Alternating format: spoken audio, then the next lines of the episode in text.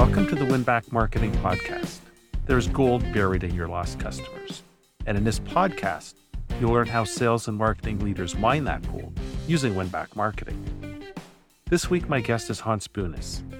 He's an acclaimed B2B tech growth strategist and co founder at Bunes and Ferenczi. Hans will also be sharing a number of compelling insights into the huge opportunity that Winback presents in the enterprise world, along with the profound role that incentives play and so much more. If you're responsible for revenue, you'll find what Hans has to say is fascinating. Welcome to the show, Hans. Great to have you here. Thanks for having me, Dan. I've been a follower for a long time, and I'm glad that we finally got to connect. Yeah, it's wonderful. I really love the quality of content you put out, so I'm really happy to actually meet and chat. Before we get to Winback, can you tell me a little bit about yourself and your business?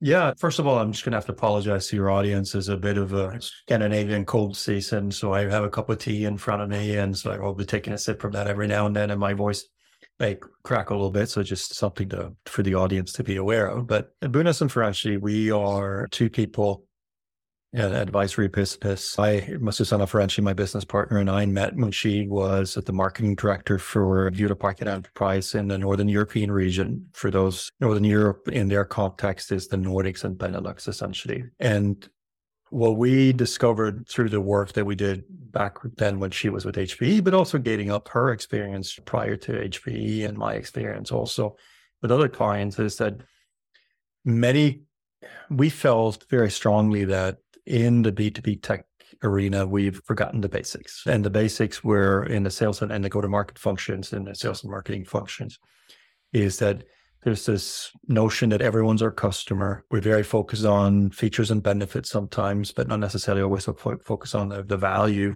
that we actually create? What's the value that we actually create? And this notion that everyone is our customer is we go after and pursue everyone at every time, especially in the like in, in the larger companies. They think that everyone is a potential customer. And I think the other thing, given the fact that I came with a background out of the sort of intersection between marketing technology and data and insights and analytics, I felt more and more as I saw the Scott Brinker slides just continue to grow year over year with more and more MarTech solutions is that what are we actually what are we actually trying to do with all of this? And is this a, is it a hindrance or is it an enabler?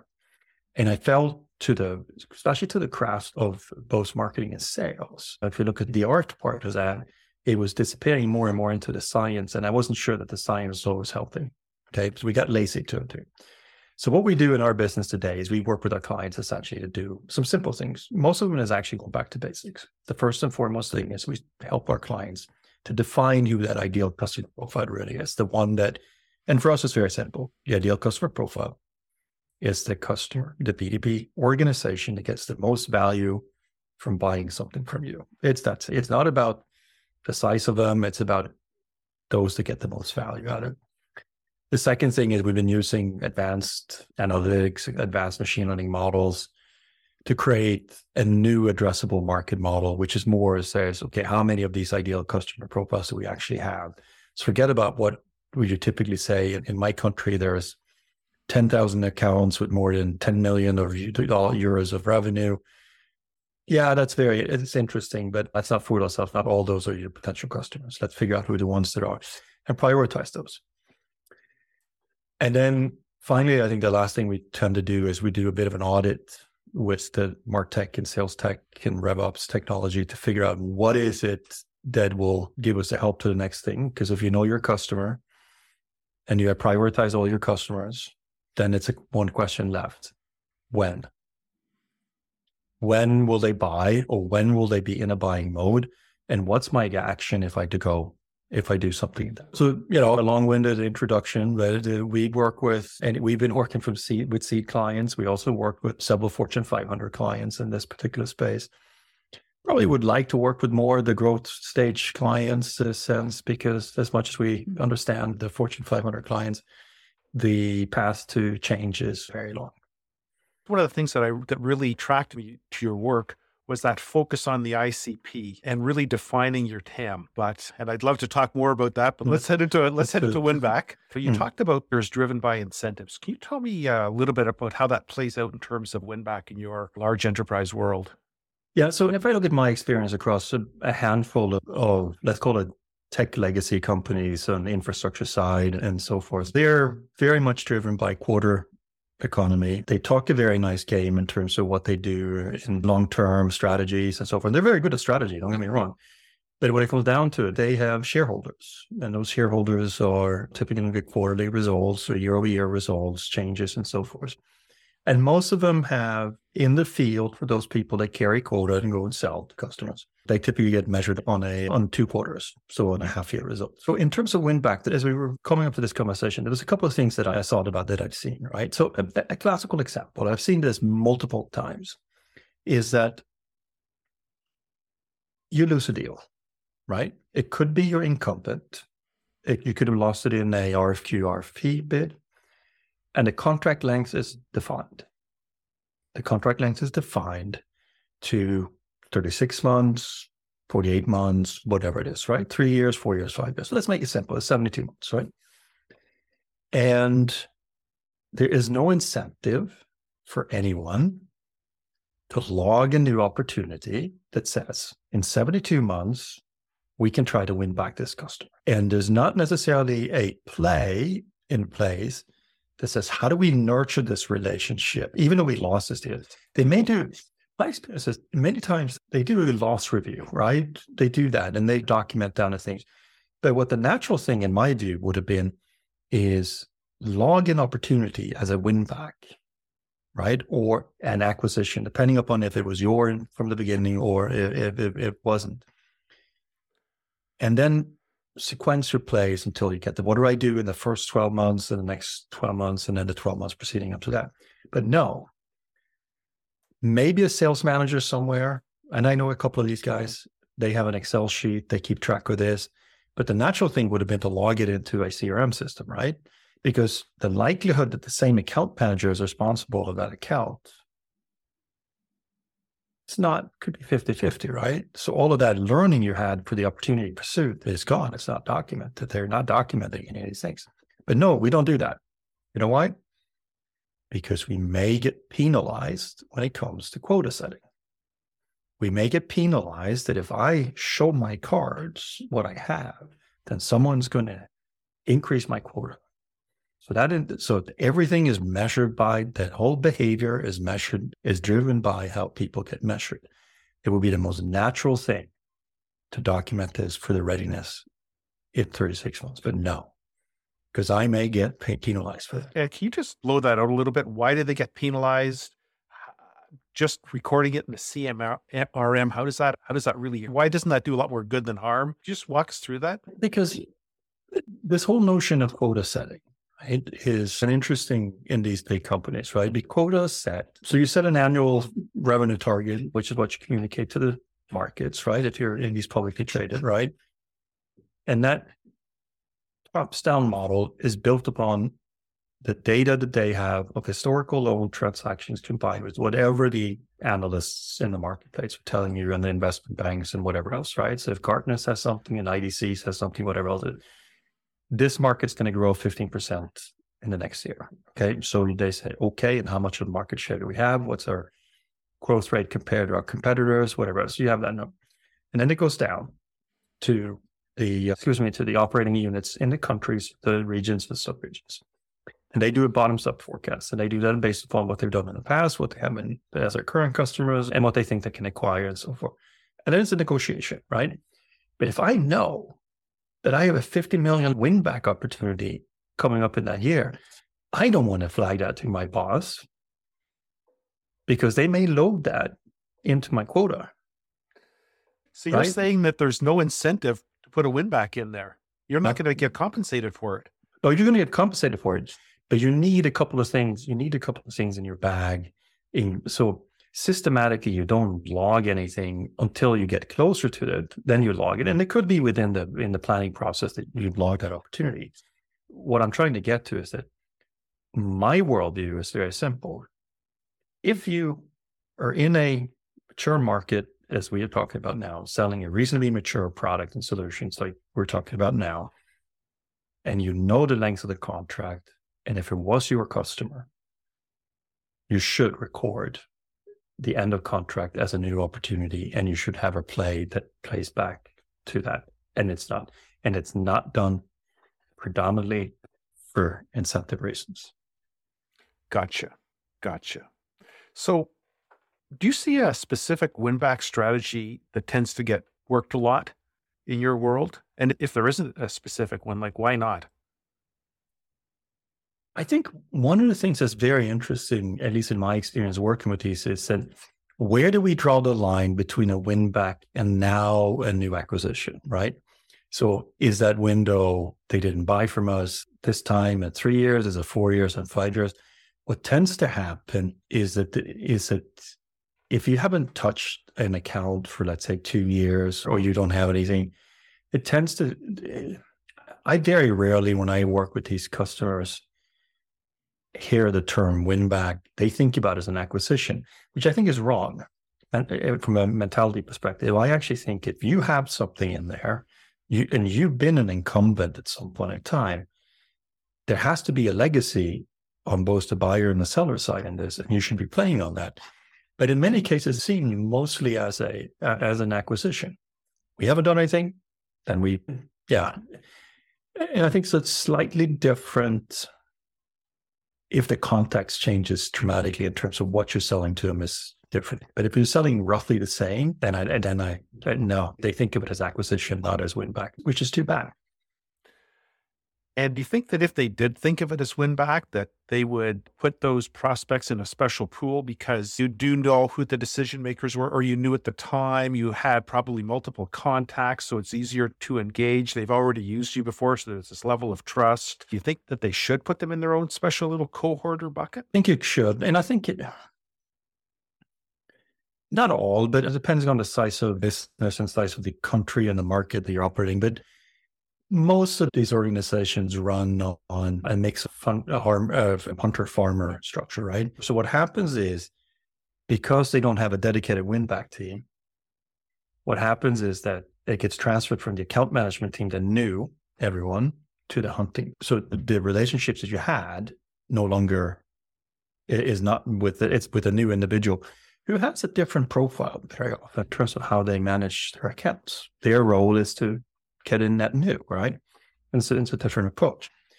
So I, I think there is a, I think it's a huge opportunity to create that cluster of third. As I said, we had something, we lost it. Let's regain it, but use use all our strengths from what we had to regain it, plus whatever else we have now. And they don't think in that way. And again, is it because no one is incentivized or there's nobody there who's directly responsible for lost customers and for keeping in contact with them, watching where the champions go, all that kind of thing.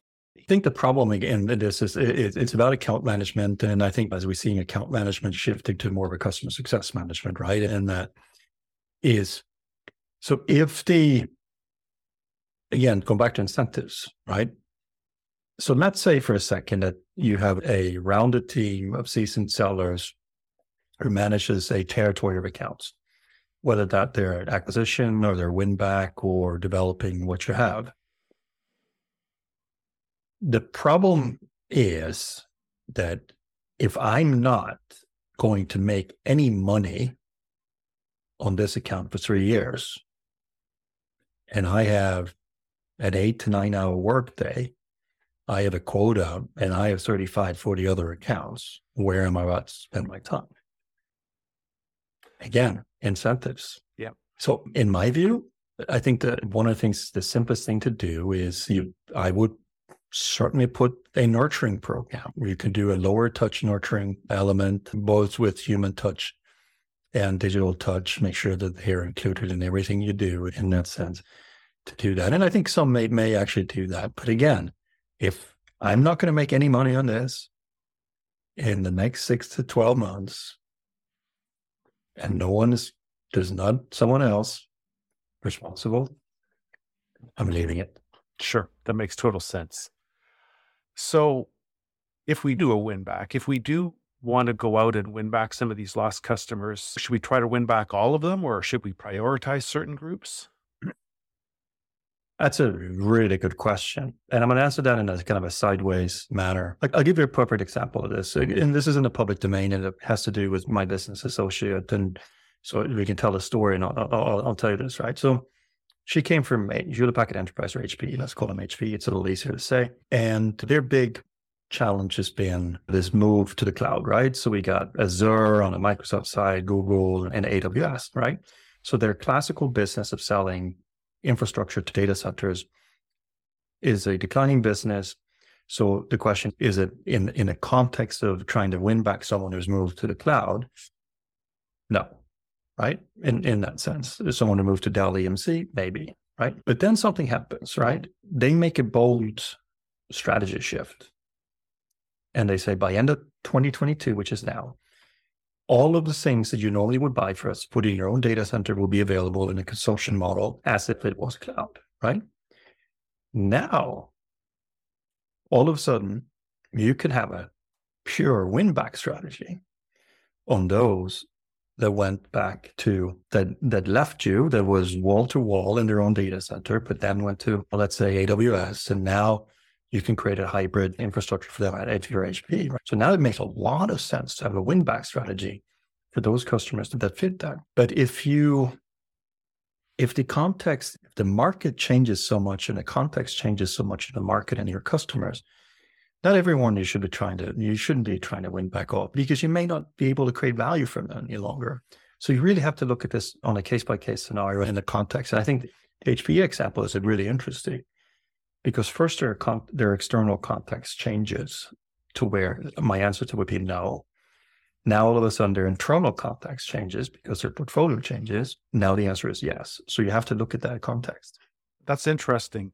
And so if I was an HP customer and I moved to say AWS, and now HP comes out with this new program, HP would know a lot about me because we worked together for 11 years. So they know so much of what's important to us. So they could actually customize something or make something that's more compelling, a, a better value proposition than what AWS did potentially. Does, would that be something that comes into play? Yeah, uh, in, in, theoretically, that should be possible. Absolutely. And, and, they would understand why you left their own data center and what you can offer now. So, yes, right. absolutely.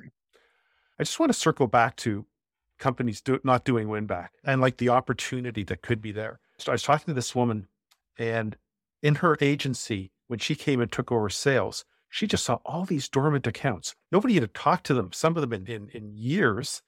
And she set sales records because she did her new client acquisition, but she also went after those dormant accounts and she got so many of them back. So, mm-hmm. do you see in your world huge numbers of dormant accounts that are being used or not used? Oh, where do I start? I had one project uh, where it was really interesting, where the original request was we have a problem in we have a problem in of declining market share in this category.